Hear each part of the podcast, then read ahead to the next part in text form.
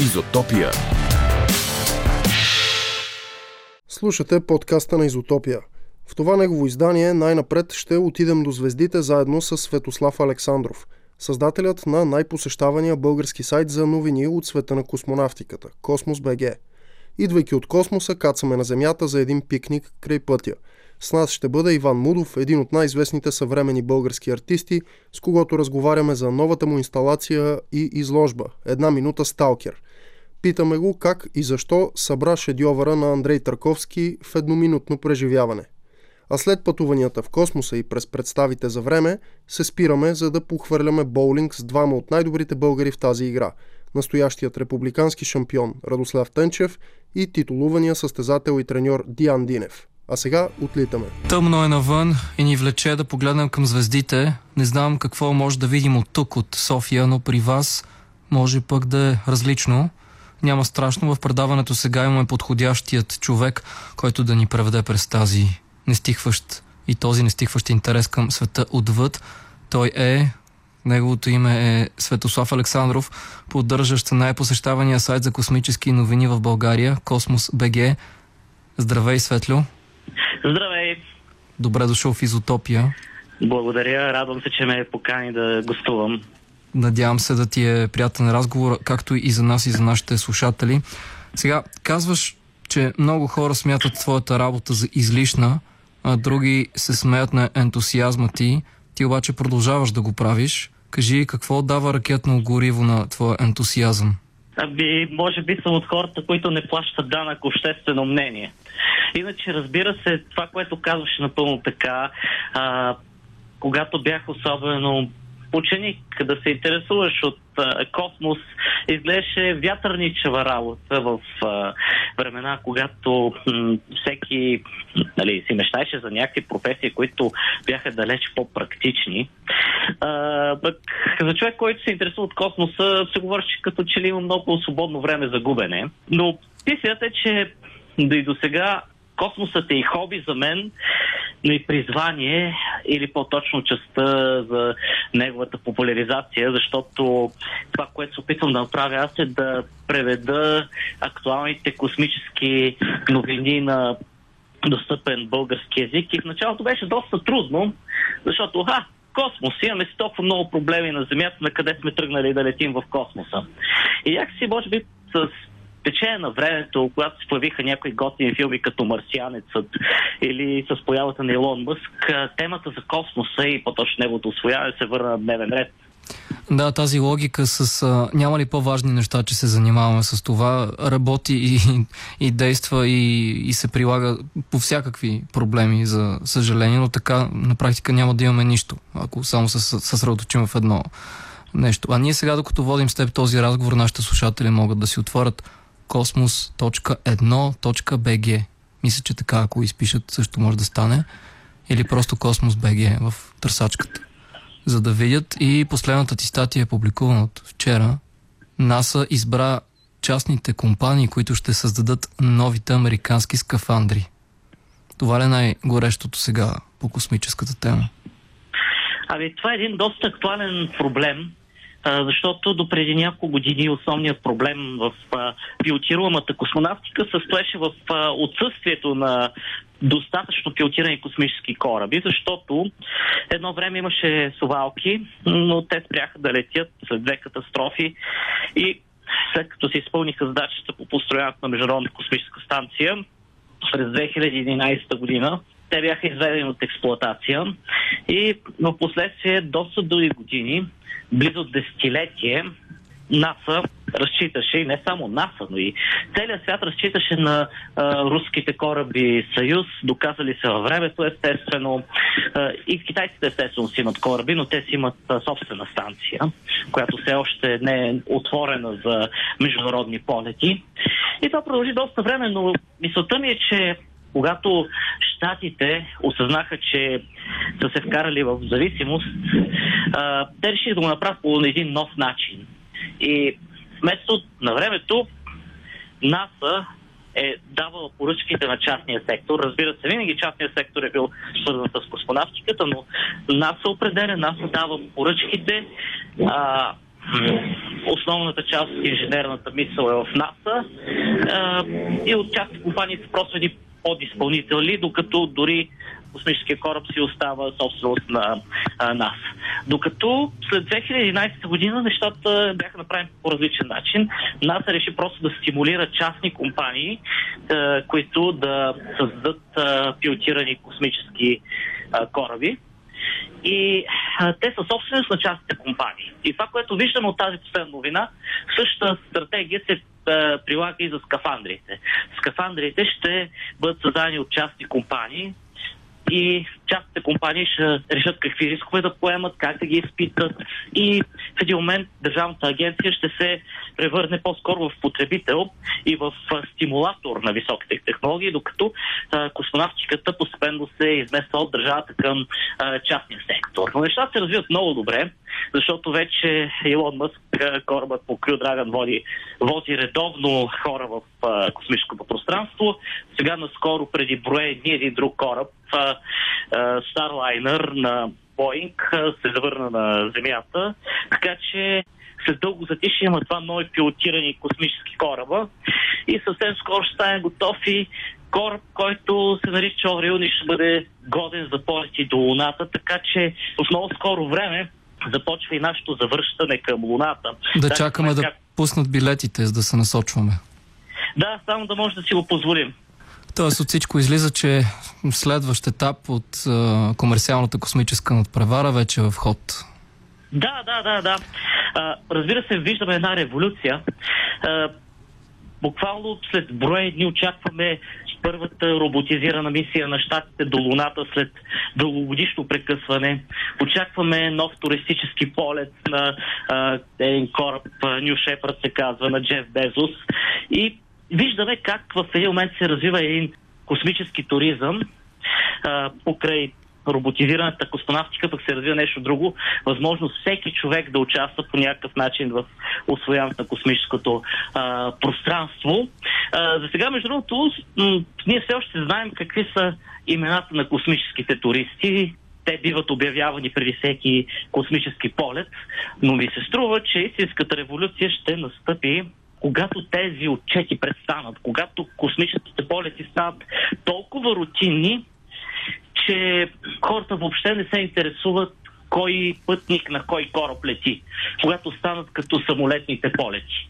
И да много доживеем това време. Светло, ти изкъсо следиш космическите новини и казваш, че дори България в момента сега да няма свои космонавти, имаме български космически стартиращи компании, така наречените стартъпи, които се представят достойно на световния спътников пазар. Кажи ни, къде сме на тази космическа карта ние? Да, някакси хората останаха с впечатление, че а, след приключването на а, социалистическата епоха ние загубихме връзките си с света, загубихме програмата Интеркосмос, а, загубихме възможност да пращаме хора в орбита с, с, съветска помощ, защото вече че Съветския съюз съществува. И някакси хора смятат, че нищо не се случва. Но през а, последните години се случи едно нещо, което аз го наричам тихата революция в космонавтиката. Това е нещо, което не генерира някакви вау заглавия в а, медиите, а, но е всъщност изключително важно. Това започна през 99-та година, когато а, два професори решиха да създадат един стандарт за а, спътници. Целта беше този стандарт а, да се изготвят спътниците ефтино от достъпни компоненти и да могат студентите да се учат. Те бяха създадени с образователен а, с образователна цел.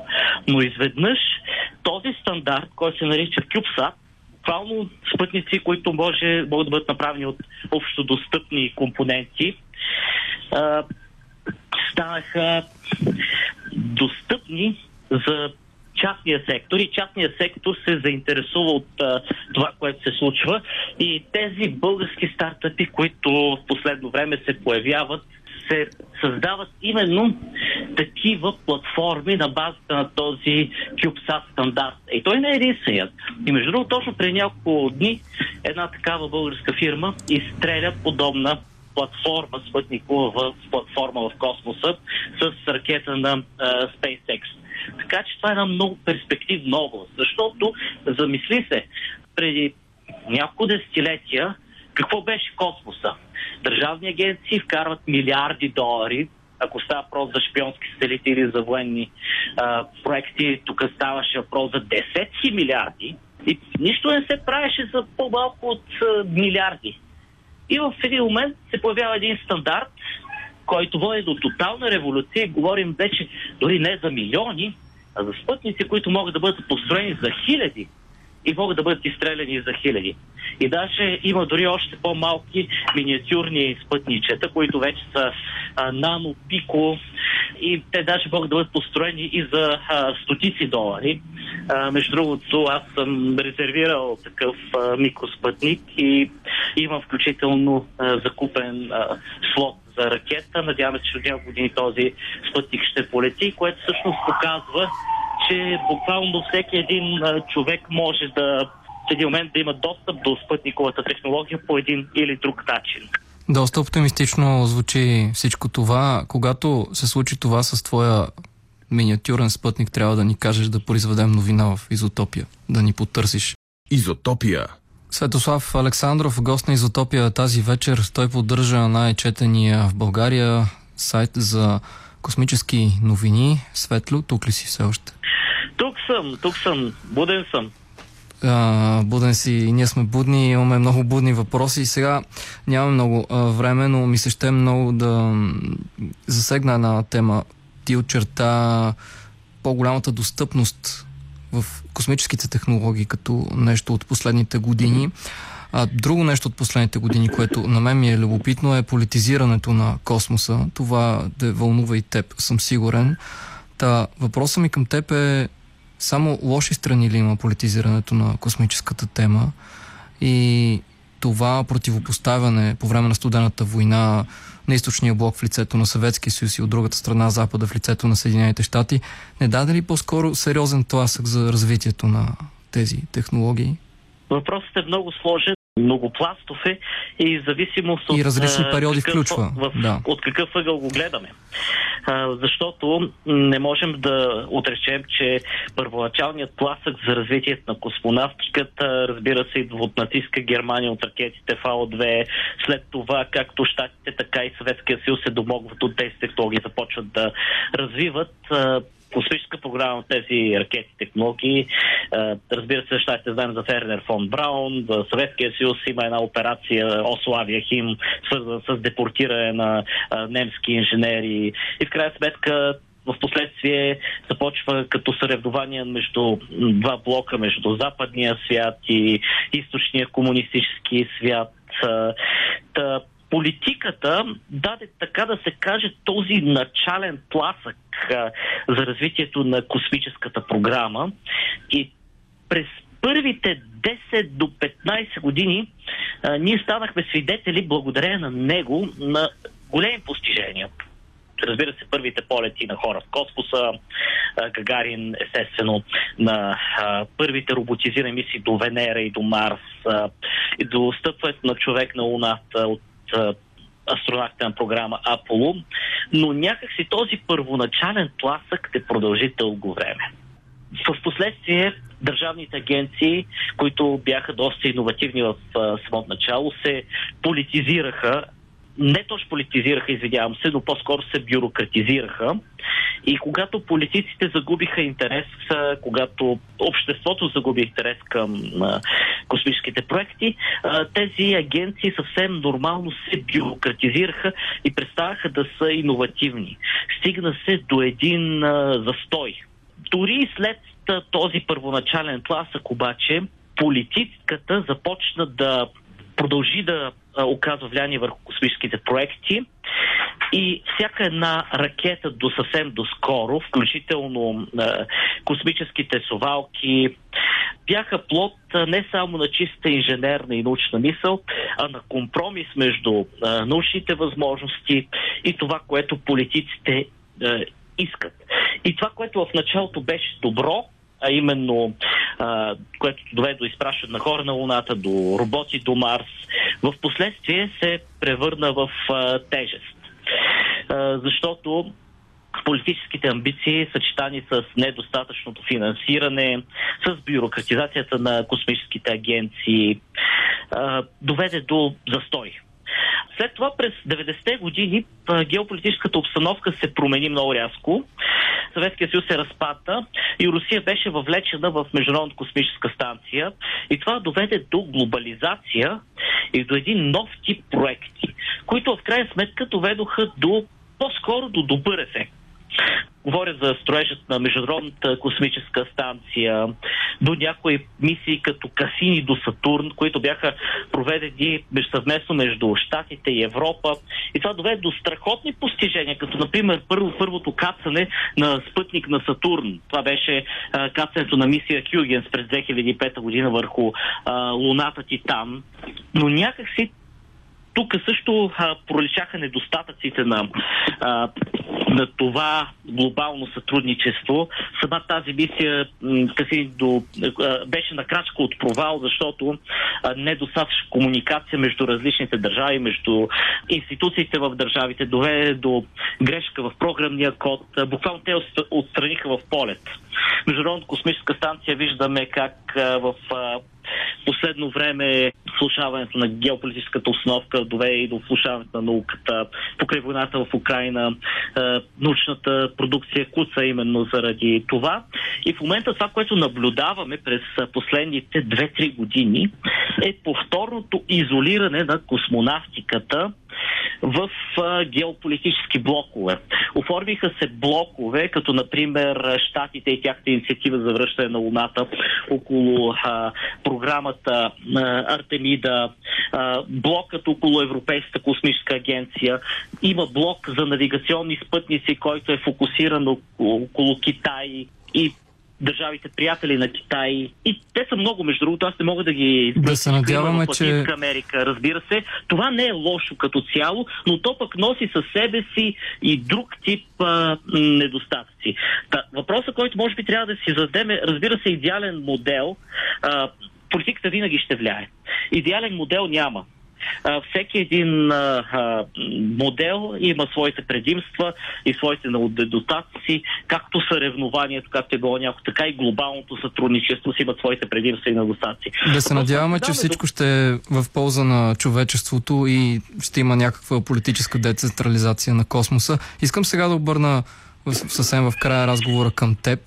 Ти всъщност си учен в а, Българска академия на науките, доктор си и се занимаваш с водорасли. Mm-hmm. Да, да, работя в е, секцията по, експер, е, по експериментална алгология към лабораторията по експериментална алгология към Института по физиология на растенията и генетика към Българска академия на науките. А, къде е са водораслите? реализация. Къде са водораслите, аз... къде е космоса? Има пресечна точка, защото водораслите, микро, или по-точно микроводораслите, миниатюрните, микроскопичните водорасли са потенциален организъм, който би могъл да се а, използва в а, бъдеще за а, така нареченото тераформиране или уподобяване на негостоприемните планети и превръщането им в гостоприемни по подобие на Земята. Доколко това е възможно, нали, е предмет, който настоящем се изучава от съвременната наука.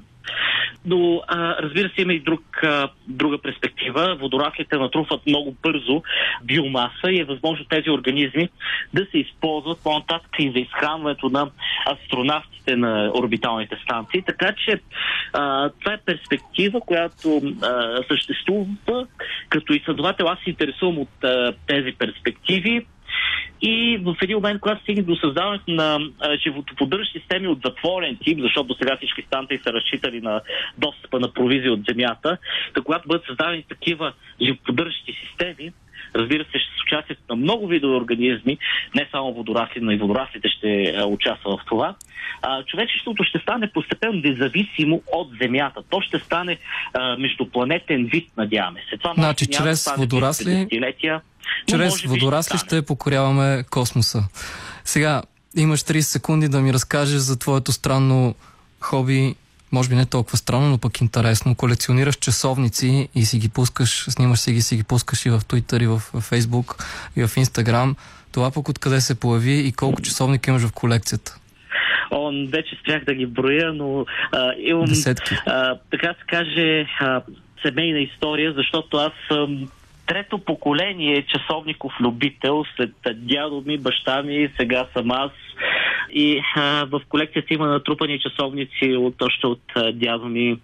И сега започвам да събирам, да колекционирам, трупам. Всичко това е много интересно, защото а, разнообразието е изключително. Вярно, че часовникът има една проста функция, тя е да показва часът. Въпреки това, цялото това разнообразие от а, дизайн, от механизми е изключително вълнуващ, от а, просто страстта е голяма. Специално ще те поканим да ни разкажеш и да ни покажеш твоите часовници. Сега си поговорихме с теб за твоя сайт Космос БГ. Светослав Александров беше на гости на Изотопия. Благодаря ти. Изотопия. Преди 43 години, може би най-известният съветски режисьор взима основната фабула на една изключително цинична научно-фантастична повест и я превръща в 161 бавни минути на разсъждения и наблюдения за времето, суетата, изборите и желанията. А ако до полунощ днес или във всеки друг ден през следващата седмица решите да отидете до Центъра за съвременно изкуство Топо Централ в София, ще можете да видите всички тези 161 минути събрани в една. Това представлява изложбата на артиста Иван Мудов 100 минути сталкер. Целият шедьовър на Андрей Търковски минава пред очите ви за една минута върху една от големите стени на Белия клуб, куб, едно от пространствата на топоцентралата. Как и защо, попитахме самия автор. Това е много стара идея, която имам да направя такъв филм, който да, да го разцепя на по една минута. Първоначално беше да бъдат, да бъдат на 160 или 170 отделни екрана, телевизора, но това се че това е доста трудна задача. И работих с монтажист и на, го разцепихме екрана на 161 по-малки екран. Като... Фактически, защото филма е 161. Да, 161 минути е филма и всяка минута е на отделен екран. Може да видиш всичките екрани наведнъж, което означава, че може да гледаш филма за една минута. В принцип аз работя с Матрицата 2. Има и други а, видеоинсталации, които са свързани с съществуващи филми. За Сталкер, първо защото Сталкер има доста по-дълбок смисъл от Матрицата 2. Но в същото време има едно много специално усещане за време в него. Той е такъв доста бавен. Когато решиш да интерпретираш толкова популярен, нали, иконичен филм Mm-hmm. и режисьор, чувстваш ли някаква тежест, че трябва да бъдеш на определено ниво като творец? М, Ами аз не го интерпретирам. Мисля, че това е абсолютно същия филм. Аз нищо не съм променил в него. Просто давам възможност да се изгледа по-бързо. Когато имаш скулптура, се става въпрос за формата, когато имаш картина, става въпрос за цветовете, когато имаш филм, става въпрос за време. Аз пак работя с, с времето, само че просто го, го представям по различен начин. Текстът, който съпътстваше по някакъв начин популяризацията, беше засегнат и въпроса за отпадането на авторски права в военни условия в А, да, да, това, това беше една, до руското изкуство. Да, една от причините да се насоча към руски филм, то по-скоро като някакъв чега не беше чак толкова сериозно, че а, всъщност в Русия легализираха пиратството. Тъй, че съм безопасност, използвайки а, този филм за целите на изложбата. Предвид нали, тази глобална ситуация, която войната създава, нали, виждаме ето такива промени от рода на това, че в Русия променят самата идея за авторско право, като то отпада в някаква степен. От друга страна пък видяхме нали, някакви... Имаше примерно в някакъв университет е, идея да отпадне курс, свързан с Достоевски заради войната. Как гледате на тези промени? Това са просто промени наложени от безпомощност. Смисъл, че те са в безпомощно състояние и смисъл, че те нямат, нямат никаква идея да отпадат авторските права, просто става въпрос за пари. В смисъл, по този начин спестяват пари. Мисля, че няма нормален човек, който да, да иска такова нещо. Смисъл, че това е абсурдно. Но а, в ситуация като тази, която са, са тези, мисля, че това според мен е някакъв факт на безпомощност. А, що се отнася до цензурата или идеите за цензура? Ами, всеки тоталитарен режим си носи цензурата, защото това няма как да, да го няма. Става въпрос за западна цензура върху Русия. А, да, да. Ами той ние, мисля, че въпреки, че демокрацията се води за най-висшата форма на, на управление, че далеч не е съвършена, но е много по-съвършена от която и да е друга форма в момента. Връщайки се на самата инсталация, по какъв начин се променя, Тоест, какво е новото възприятие на Сталкер и на Тарковски, което носи от това да изгледаш филма в рамките на една минута с погледа ти разпърчетосан между 160-те отделни минути?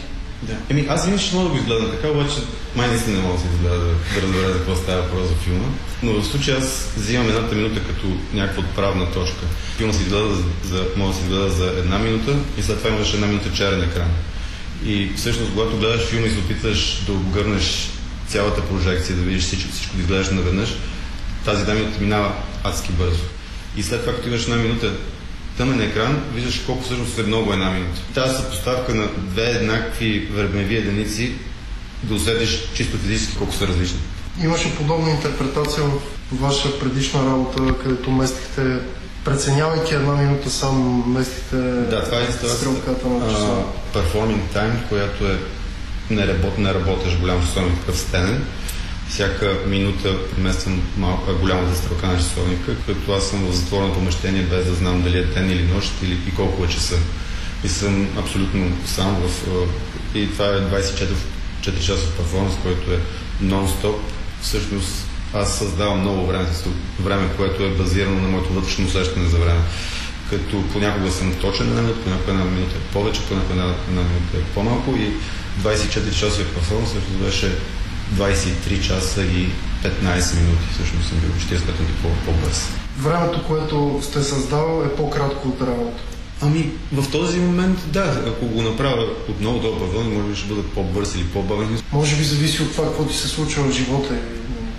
Ами, 24 часа, като седиш за това помещение, каквото се случва в живота, има значение първи един час, след това вече, каквото се случва в живота, вече го няма. Тарковски остава във времето с този киноязик на дългите кадри, съзерцаване в общи линии, който в съвремието някакси е много контрастира на начина по който ние консумираме информация в момента. Тоест, mm-hmm. говорим за фидовете на социалните мрежи, нали, където имаш постоянен скрол, смяна между различни теми. Тема, тема, тема. Което тотално контрастира на това ти да направиш един дълъг кадър, какъвто нали, има много в Сталкер, естествено. Този контраст между Тарковски и неговия киноязик и съвремето занимава ли? По принцип аз не, наистина се занимавам, занимавам с интерпретация на, на филма. А, по-скоро го използвам съвсем егоистично като отрязък от време, който да компресирам. Но иначе разбирам въпросите и той е много, много интересен от гледна точка на как се правят нещата в днешно време повечето комерциални филми се стават бърза смяна на, на кадри и въобще цялото това забързано, за да, да не могат да ти загуби внимание, да, да могат ти държи под напрежение през цялото време. И аз не казвам, че е по-добро или по-лошо, просто са различен начин на, на изразяване. И аз съм поклонник и на двете. Това, което засегна във въпрос, това скролване, предвид това, че времето ви занимава, в рамките на социалните мрежи виждаме как времето, в което отделяме внимание на едно отделно нещо, непрекъснато сякаш спада. Ами това е въпрос на, на желание и концентрация. В смисъл, че но тя а... вече сякаш отсъства, не, не може да се концентрира. Се, социалните мрежи са някакъв вид туалетната на интернет. Мисля, че зависи дали си по-голяма или по-малка. Правят вече изследвания, че включително при хората въобще спада възможността за концентрация. Да това. Има го този момент, да. Но това е въпрос на, на желание. Всеки, който има желание да е концентрира, защото много лесно може да се промени. Мисля, че Просто не ни се налага да го променим, мисля, че така ни е добре и, и затова го правим. Освен, освен видеоинсталацията, изложбата включва, те са три картини а, или две периода. Ами, тук ще са две, обаче сега правя точно, че има рисунка на стената. Не знам си забелязал, ако седи една картина много дълго на, на стена и след това се махне, отдолу остава една сянка. И всъщност има две картини и сянката на третата, която okay. вкъщи не съм донесъл. Те представляват поредица от много малки точки върху едни сравнително големи. Да, те са метри, метри 70 на метри 20 по едната и са правени точки с тънкописец. Точка, такава ръкописна точка, като точката пишеш. Мисля, че са около милион точки на, на картина. А как бяха създадени? А, значи, всичко правено на ръка, линия по линия. Примерно първата картина е правена от 2014 до 2020, за 6 години ми отне да направя като да разбира се не съм направил всеки ден. А, а втората ми отне една година всеки ден. А третата, там всеки ред е един ден. Ага. Те ще ще отнеме точно 2 години и 7 месеца или нещо такова. И просто дали работа с ръка и, и това е концентрето, има някаква така медитативна част за правенето да картина, мисля, че наистина като някаква медитация просто се отцепваш за, за половин час с, с точките. Другата пък беше по време точно на изолацията, маркира цялата пандемия. В смисъл, че първата част на пандемията, която беше, хората бяха по, по-изплашени, по... си седяха вкъщи. Но точно по това време направих тази, тази картина, смисъл, абсолютно всеки ден целенасочено. Точка по точка. да, да. Пак е някакво такова броене и усещане на времето физически. Последен въпрос, що се отнася до работите. Ако погледнем 40 години напред, ще има ли какво от нашето време да се цитира? Ние живеем в доста интересно време. В смисъл, това, това е много гадно да се каже, обаче това, което ще се роди като изкуство по време, което, което се ражда в момента, 100% ще бъде много, ще се помни след 40 години или ще прави впечатление или ще се изследва по някакъв начин. Последният въпрос е свързан с а, мястото, където днес се намираме. Преди години пратихте за зелен хайвер една купчина официални лица нали, при гара Подуене с идеята да покажете, че София няма място адекватно за излагане на съвременно изкуство. Сбъдна ли се посредством топоцентралата това място, от което имаше нужда? Все пак става въпрос за 2005 година. Това тук, беше доста по-различно времето и тогава идеята на цялата акция беше да се акцентира върху липсата на, на такава институция, която все още няма такава институция. Те ня- няколко години по-късно тогавашният министр направи абсолютно същата акция, която аз направих, просто набеляза една сграда и каже, това е музея за съвременно изкуство, което беше безмислено повторение. Топо Централ е малко по-различно място. То е мултифункционална сграда, която се случват всякакви неща. Концерти, до танци, театър, просто е дом на много неща. И от тази гледна точка динамиката е много по-специална и е доста вдъхновяващо да, да си тук. Това не е крайно недостатъчно и това е за визуалните изкуства, нали, да имаш едно такова пространство. Мисля, че местата за, за излагане са доста малко в София, въобще в България. Но имаме едно повече, което Да. е супер. Интервю на Константин Мравов с Иван Мудов. Аз ви припомням, че може да слушате вече Изотопия и на подкаст. Има ни в Бинар, както и в платформите Spotify и SoundCloud. Изотопия. Две звезди народния боулинг вече са в студиото на автономията. Мастерите Радослав Тенчев и Диан Динев. Радо е републикански шампион и председател на федерацията. Диан също е многократен шампион и е треньор по боулинг. Здравейте, момчета, добре дошли. Здравейте. Здравейте. Как сте? Добре. Аз все още съм, все още съм така, да кажем, физически изморен от скорошната победа на републиканските финали, но иначе се чувствам добре и с приповдигнато настроение. Какво е да си републикански шампион по боулинг? Ами, на мен лично ми случва за втори път и то в последните няколко години и чувството е все едно дълго време си работи върху един проект и той най-накрая се е реализирал и е успешен и просто чувството е за успех, за завършеност. Получаваш признание за усилията си. Диана, ти участва ли в това състезание? Участвах, а, не ми стигнаха силите, конкурентите бяха по-добри този път. Аз три пъти съм бил републикански шампион, знам много добре какво е. А, всеки следващ път е също толкова добре, даже още по-добре се чувстваш. А, тази година бях четвърти, просто колегите бяха по-добри. Да, Може реално би. аз го изместих точно трети влязох аз за степ финалите, а пък те остана четвърти. Да, регламентът е такъв, че се играят няколко квалификационни кръга и последните трима вече решават разпределението на медалите. Аз останах четвърти, първи, първи под чертата. Може би твои ученици са участвали, защото ти си треньор. Да, моят ученик 16 годишният Любен Левичаров влезе в медалите тази година. Той стана трети и възлага много големи надежди и много съм така щастлив, че той всъщност ме измести от битката за медалите, защото това е все пак някаква част от мене там, която така ме радва. Момчета, кога свършва боулингът за удоволствие и започва професионалният такъв? За вас кога и как започна? Ами, не мога да кажа, че свършва боулинга за удоволствие, защото ако не ти доставя удоволствие, ти най-вероятно не ще спреш да го правиш. Но прераства в нещо повече от просто забавление. Може би първият път, когато усетиш тръпката от това да участваш на турнир, да се класираш на финали, да получиш някаква награда за това, което си постигнал в а, този спорт. За мен лично е това. Това беше момента. Бях Това на кога се 14. случи? Аха.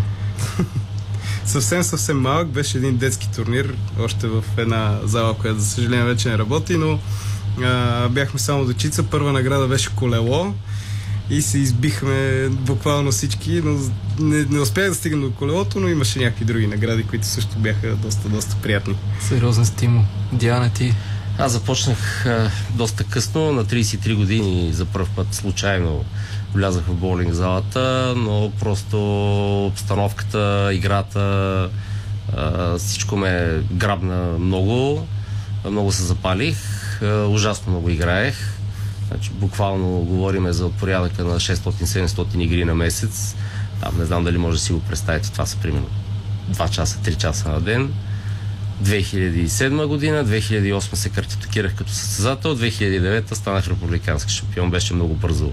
трябва да те питам какво работиш сега, защото имаш толкова време А, за сега, занимавам се по принцип с компютри, работя в една компания, която разработва софтуер и сървъри решения за storage, интеграция с клауд решения и така нататък. Гъвкаво ти е работното време, имаш Ами, възможност да хвърляш. Всъщност не е, работиме доста, но когато имаш желание и когато обичаш това, което правиш и когато успееш да превърнеш хобито си в една успешна спортна кариера, винаги се намеря време между семейство, работа, приятели и да поспортуваме.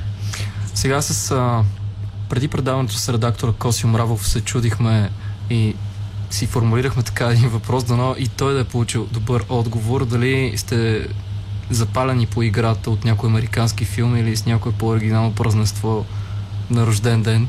Има доста филми, даже търсихме днес, за, свързани с а, боулинга. Великия Лебовски е най- така, емблематичния Абсолютно, да. големия Лебовски, The Big Лебовски.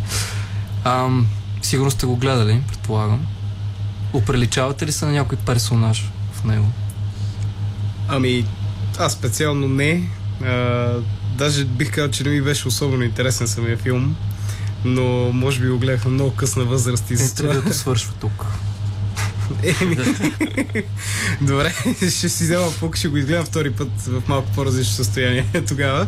Но да, за мен започването всъщност в боулинга не беше свързано с филм или с нещо друго. Просто в един специфичен луна парк в София нямаше вече как, ни, никакви атракциони, които не сме обикаля и влязохме вътре и там имаше боулинг и просто ни грабна, беше много забавно. Самия звук на падащи кегли е нещо, което просто Стига да ги оцелиш.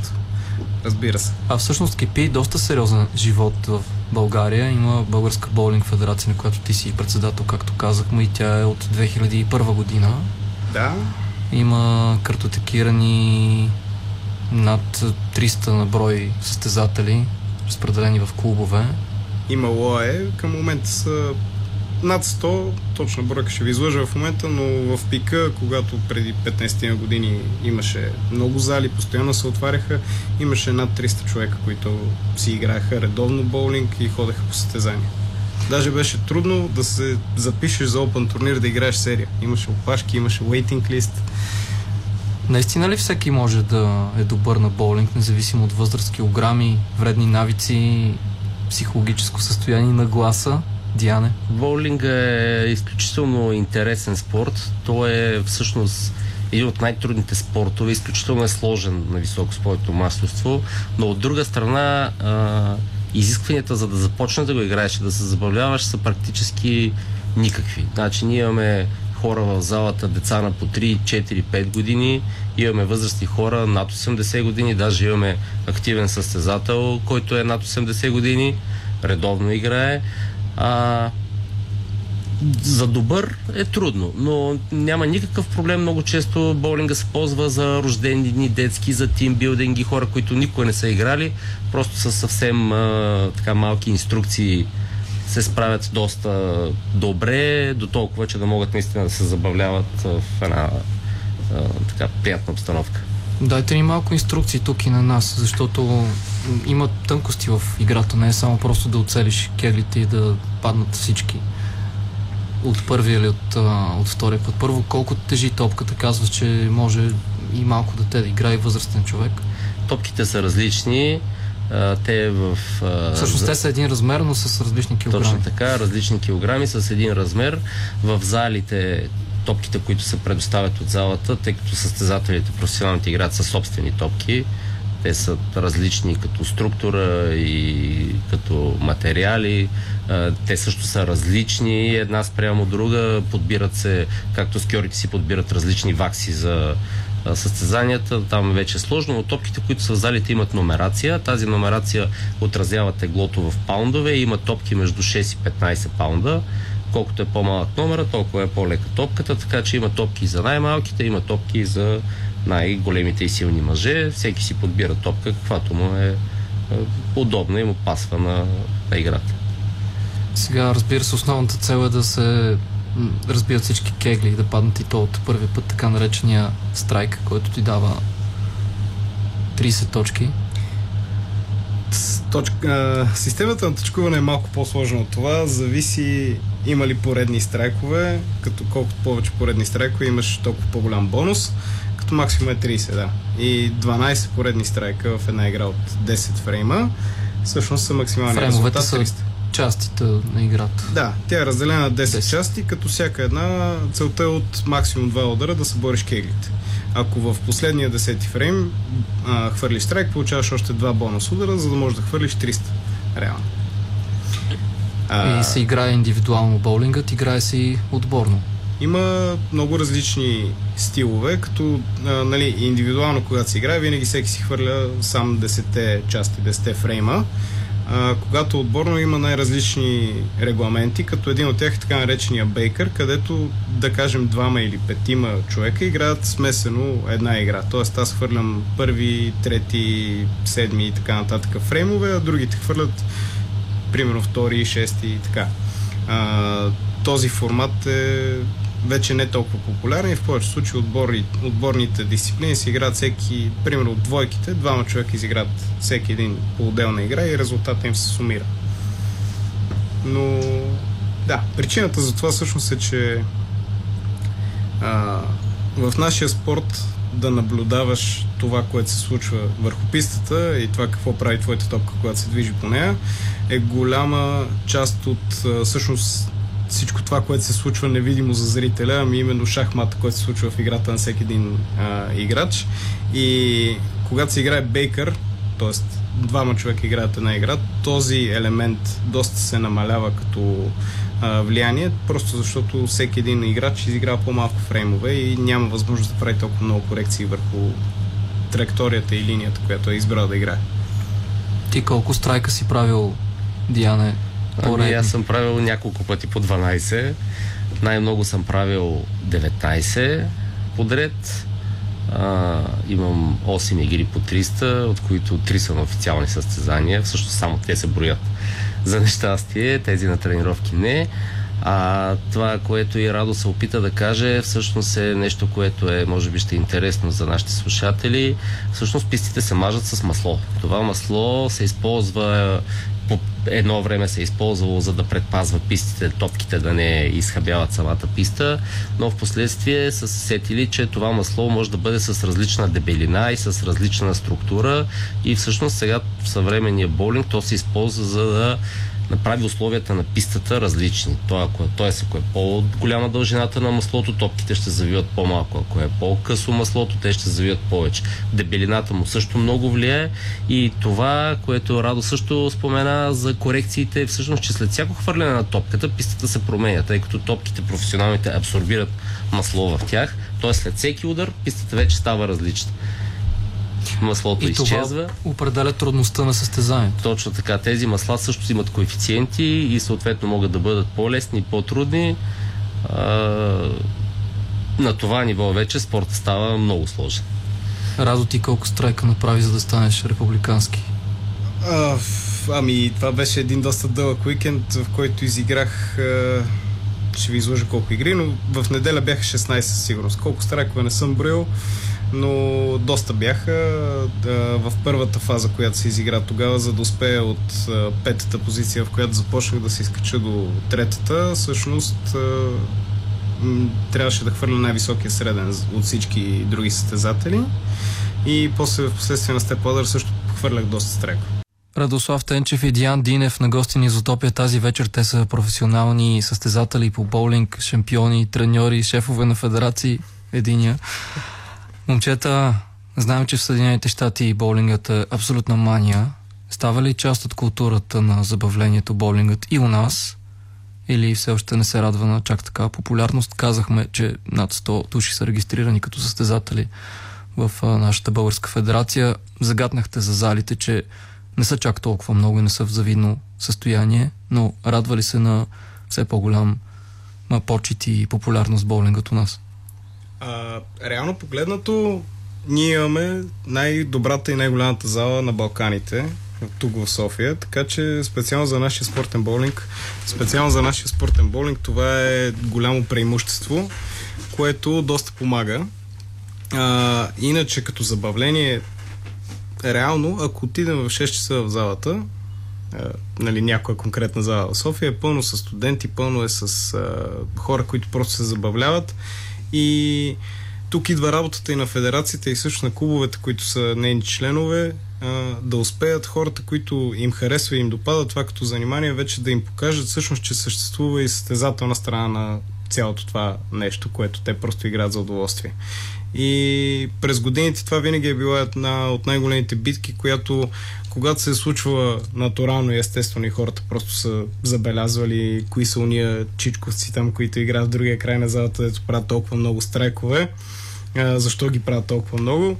Може нали, батковци на чичковци. Ами, чичковци са предимно. Има и батковци, да, но повече са чичковци. Та, нали, до един момент това някакси се е случвало естествено. И аз така съм започнал. Предполагам, че преди Яна било нещо подобно. Видяла някой, който играе и прави много страйкове поискал просто и той да го направи, но някакси през годините, може би, боулинг обществото малко се капсулова и има нужда да стане малко по-приветливо и това е един от фокусите на федерацията, върху което работим с моите колеги в управителния съвет в момента. Дайте някаква историческа бразда в разговора. Въобще, кога започва да се практикува боулингът, откъде тръгва? Боулинга е изключително древен спорт. Значи първите а, така подобия на играта са започнали в а, Древен Египет още преди 3000 години. Различни вариации на темата е имал в спорта. А, така основно се възражда в а, Съединените щати, там при скучаещите общо взето трапери и други нещица. Били са, да, били са дървени пистите, имали са подходящия материал, чудили са се какво да правят студените зими и общо взето там е започнал така по-активно да се практикува този спорт, като в последствие даже някоя от терминологията, като например три поредни страйка се нарича турки, което е пуйка и едно време наистина са им давали, който успее да направи три страйка, са им давали като награда тези пуйки. Вие трябва да имате ферма някъде. Да, има, имало е такива, такива неща, но три страйка в тези времена са се правили изключително трудно вие сами разбирате какви са били, колко са били прави пистите, какви са им били топките. Дървени са били в началото, след това вече по-съвременни условия. Топките стават а, пластмасови, след това уретанови и сега материалите, от които се изработват съвременните топки, всъщност е доста по-лесно да разберете от какво е направен на там Международната космическа станция, отколкото точно от какво се правят топките. Изключително високи технологии са а, и конкурентни фирми големи са в бранша, така че там е вече съвсем професионалното оборудване е съвсем друга, друга история. За, в България боулинга наистина претърпя един вид криза, може би целият спорт, така ако погледнем като цяло последните няколко години. COVID изобщо не помогна на това нещо. При нас залите те са на спортна закрито, бяха изцяло затворени. Много неприятна беше цялата ситуация. Но сега пък има един такъв подем и в състезателите, тъй като аз се занимавам с... А, ние решихме да започнем организирани тренировки, да водиме а в студентски град аз и колежката ми Марина Стефанова водиме регулярни тренировки, записват се доста дечица, тинейджери, което не се случваше последните години, което ни дава надежди, че всъщност сме в така и имаме добри перспективи, ако положим нужните усилия, имаме пълното съдействие и на залите, и на федерацията. Колко зали има в България?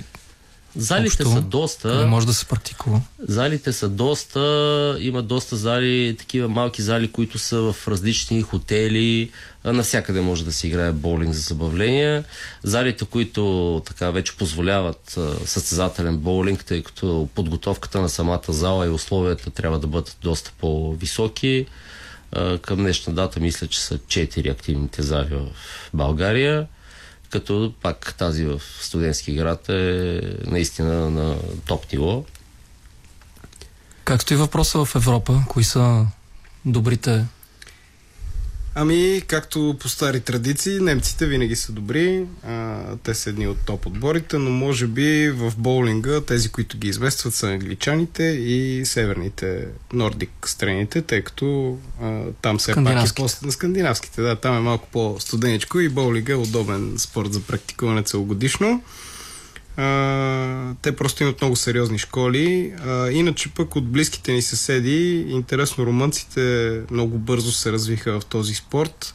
А, имат си спонсорирани а, национален отбор, даже много сериозни тренировки, но дори те нямат зала като, като нашата на разположение, но успяват и с по-малки зали да се справят.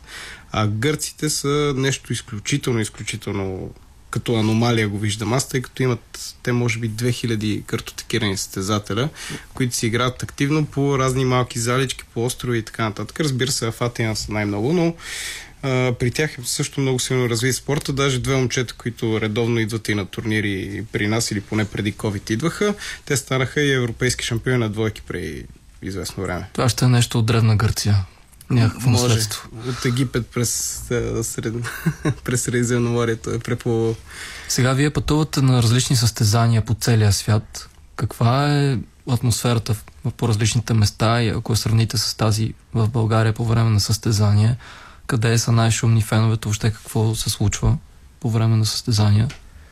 Ами, интересното е, че всъщност в България е специфично състоянието на, по време на състезания. Масово по света а, публиката е доста шумна, а, практически не се съобразяват с а, желанието на състезателите да се концентрират или да медитират или каквото и да е.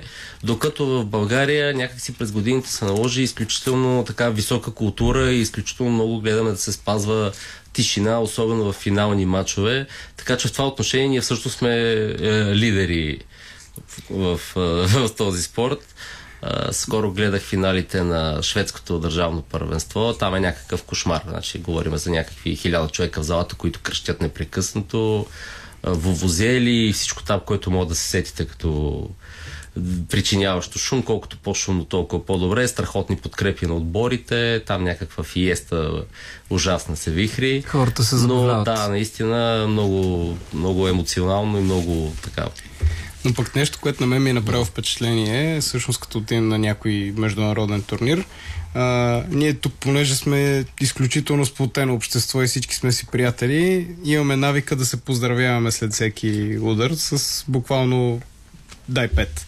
А, което някакси тук винаги се е наложило като нещо нормално и като отидем в чужбина, подаваме и всички ни гледат странно. Те там се поздравяват, може би, при а, ако хвърлиш 300, ако затвориш някой сплит, при нещо по-специфично. Пък ние сме си културни, приятелско, приятелско настроени хора, които се поздравяваме с всеки удар. Та... Топъл народ сме. Топъл народ сме, да, но дори италианците също не се поздравяват, и те са топличък народ. Значи сме по-топли от тях. Да. Сега, Диан каза за концентрацията колко е важна за болърът, когато преди да хвърли топката. Какво такъв един психологически въпрос. Какво си мислиш точно в този момент на съсредоточаване преди хвърлянето? Ами, ако успея да го направя перфектно, нищо. Значи всичко, за което мислиш в момента на удара е минус. Трябва да е абсолютно да изчистиш от главата си лошите удари, които си направил преди малко, корекциите, които мислиш да направиш след малко, евентуалните смени на топки, на позиции. Всичко това пречи. Тоест трябва да имаш една цел, която се опиташ да оцелиш и вниманието ти да е на 100 плюс процента в тази цел. Изключително е прецизен спорта. Е, събарянето на кеглите въпреки че начинаещите често им се случва да успеят да съборят всички кегли, повтарянето на това нещо е изключително трудно. Това е както ако отидете на стрелбище, да, може да оцелите десетката, разбира се, още от първия път, но ако трябва да направите 100 изстрела и от тях 95 да са в десетката, нещата се променят драстично. Няма ли до голяма степен и доза късмет?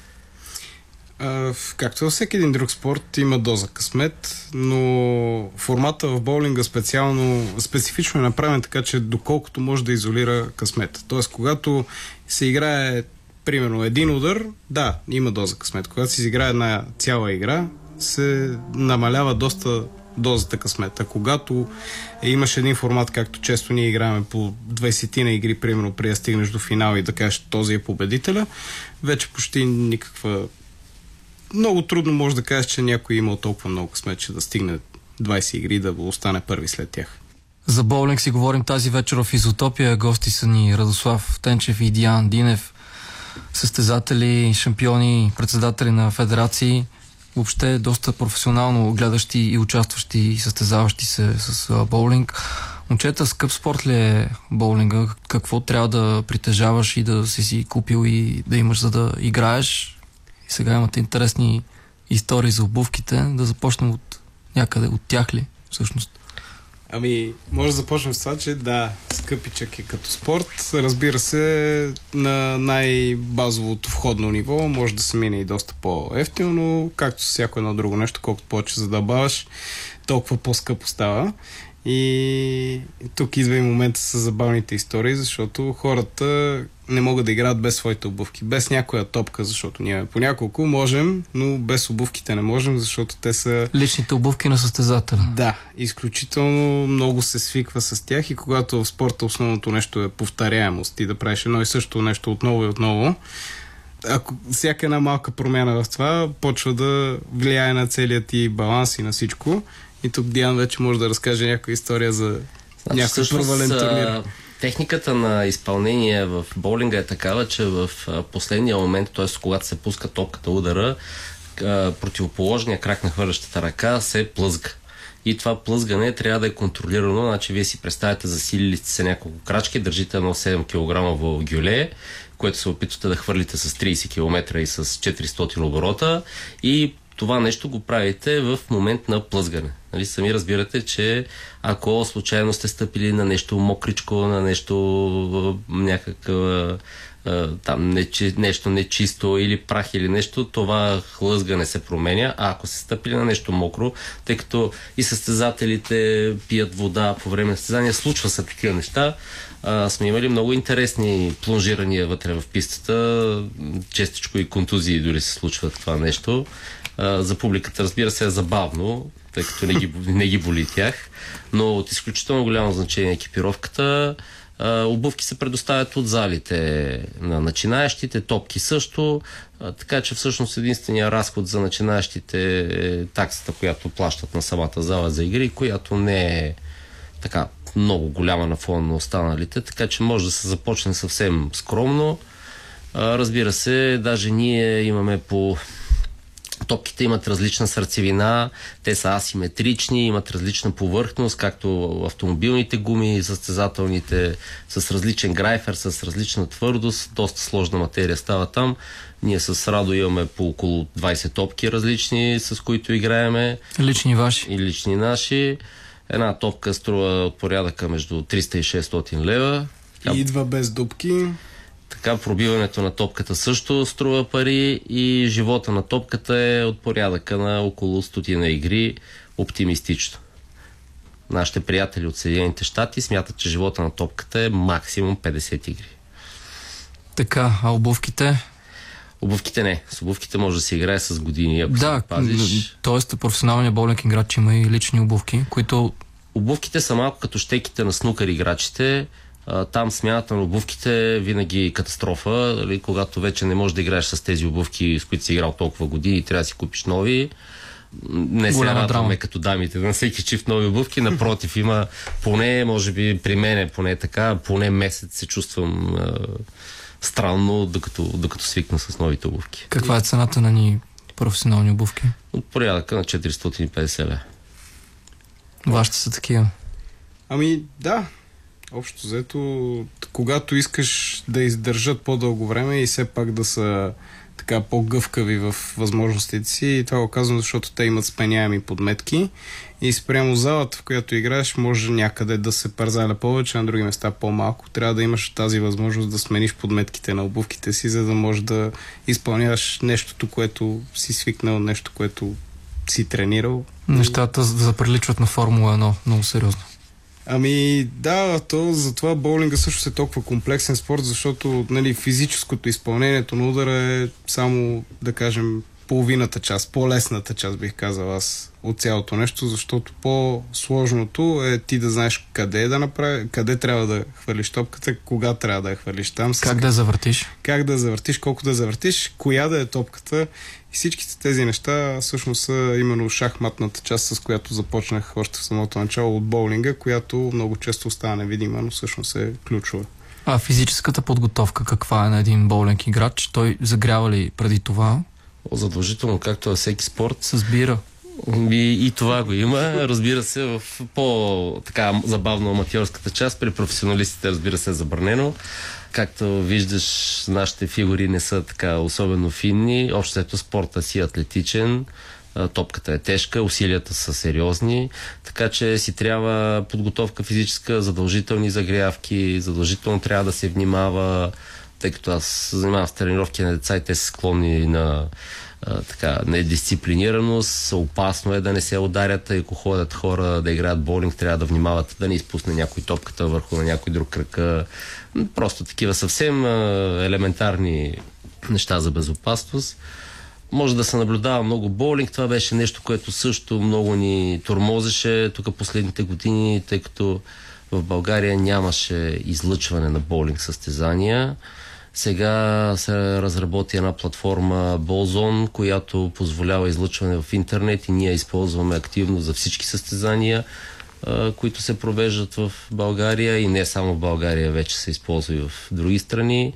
Така че се надяваме да дадеме много повече възможност на разни млади младежи и девойки да видят какво представлява, как се играе боулинга, ще могат повече хора да се запалят. Боулингът ви носи удоволствие и успехи, очевидно, но има ли нещо, от което се лишавате във вашия личен живот и професионален заради боулинга?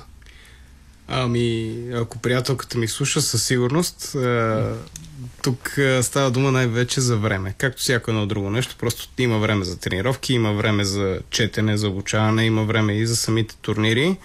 А, в моя случай, като председател, има и допълнителни ангажименти, които са именно и в тази роля от организационната част на турнирите, така че на мен лично понякога наистина ми идва в повече, но когато после имаш един момент, независимо дали е просто успешен, успешно проведен турнир или е победа в някой такъв като състезател, удоволствието е несравнимо и осъзнаваш, че всъщност това е нещо, което си заслужава и нещо, което ти носи удоволствие. Дяне. Няма много условия в България, дори, дори бих казал в Европа и в Азия за професионализъм в а, така прекия смисъл на думата. Може би само в Штатите има достатъчно финансиране на боулинга като спорт, така че да можеш да живееш от това, както се казва. А, така че ние всъщност работиме основни професии. Други неща, допълваме боулинг, успяваме да, успяваме да менажираме това нещо. А, разбира се, съпругите и приятелките ни малко страдат, но пък от друга страна ги водиме на международни състезания, така че компенсират се нещата. Или поне вие разчитате на това Да, се. компенсира. Сега казахте съпругите и приятелките. Как стои въпроса с жените в боулинга? Те заедно с мъжете ли състезават или отделно? А, зависимост от турнира, когато става дума за национално ниво, излъчване на републикански шампиони, те са отделни дисциплини, мъже, жени, сеньори, девойки, младежи. А, но в Open турнирите и така по-големите всъщност международни турнири, това, което се прави, Open турнири са отворени, които всеки може да участва. Жените се състезават с 8 точки хендикап а, и всички играят в едно общо класиране. При всяко хвърляне, всяка дама получава 8 точки бонус, заради това, че е дама. На игра. На игра. Да. Но по европейски, а, световни, може да бъдат купи, заедно. А, не, по, по тези, които са един вид с носещи титла на шампион на Европа, на света, на Азия и така нататък, там винаги са разделени. Там не са смесени, а, но пък има смесени дисциплини, където играят двойка мъж с жена, например. Последните години стара модерно, да, да има и такива. Както и на Олимпиадата. А, някакъв Open... семейен боулинг. Ами, както видяхте на Олимпиадата, имат вече штафети такива с по двама мъже и две жени, така че има, има предизвикателства в това нещо. Да. Какво ще се случва сега в боулинг и живота в България? Кажете ами... нещо предстоящо. Следващата седмица са финалите на индивидуалния шампионат за сеньори, т.е. хора над състезатели над 50 години, както за младежи и за девойки. А, и с това всъщност сезонът за Българска болник федерация приключва, но предстоят, така да кажем, по-приятните, по-интересните, по-забавните за масово, масовия състезател, може би. Балканск, Балкан Challenge турнир, който е един от двата големи български турнира, където идват и доста състезатели от чужбина. А, лятото също така има още няколко отворени турнира, като един от тях е в Бургас, където обикновено е много забавно, тъй като обстановката е изключително приятелска. А, и след това предстои новия сезон от септември нататък. Къде можем да ги следим тези неща? А, в сайта на федерацията bgbowling.bg се качва всичко, а, което се случва с българския боулинг, също така и във Facebook страницата Bulgarian Bowling Federation, може да ни последвате, там редовно се качват снимки и отразявания. А, в а, стриминг платформите, както Диан каза по-рано, в Болзон също може да гледате голямо количество съдържание от всяко едно състезание, всеки кой как е играл, коя игра, там има всичко общо взето, така че ако желаете да ни намерите, ще го направите. А на вас, вас ви предстои пък състезание в Чехия. А, живот и здраве, да, тъй след като станах републикански шампион, получавам правото да участвам на Европейския шампионат на шампионите, който тази година е в Чехия. А, стискам палци да няма повече COVID вълни, войни и други фактори, които да отменят за втори път състезанието, тъй като предишния път, когато станах републикански шампион, беше точно началото на COVID и се разминах с европейския шампионат но много се надявам тази година да се проведе и освен всичко да постигне успех за България там. Да, но не ти си изплъзне. Да, ти Диана ще ходиш в Чехия на това състезание. Ами, мога евентуално като треньор на Радо да отида, ако ме покани. Не, се треньор. Ходил съм три пъти на този турнир. Той е уникален. Еквивалента на Купа на европейските шампиони в футбола е горе-долу. само елитни състезатели са. Изключително, изключително хубав турнир. Пожелавам му на Радо успех да постигне голям там за България. А някои от твоите ученици, на които си треньор, стигнал ли до такова ниво да не, не, още не, още не, много сме на косъм, значи при мъжете имам 16 годишния младеж Любен, който ви казах, който стана трети, а при първенството на жените една София Стоянова, 13 годишна девойка, Млада Надежда, всъщност игра финал и стана на второ място при жените, така че младежите много агресивно се придвижват към призовите места. И това е хубаво, разбира се, защото всеки един спорт, в който има нови млади кадри, има някакво бъдеще. Слушахте подкастът на Изотопия. Пряко в радиоефира може да ни чуете всеки четвъртък след новините на Хоризонт в 22 часа.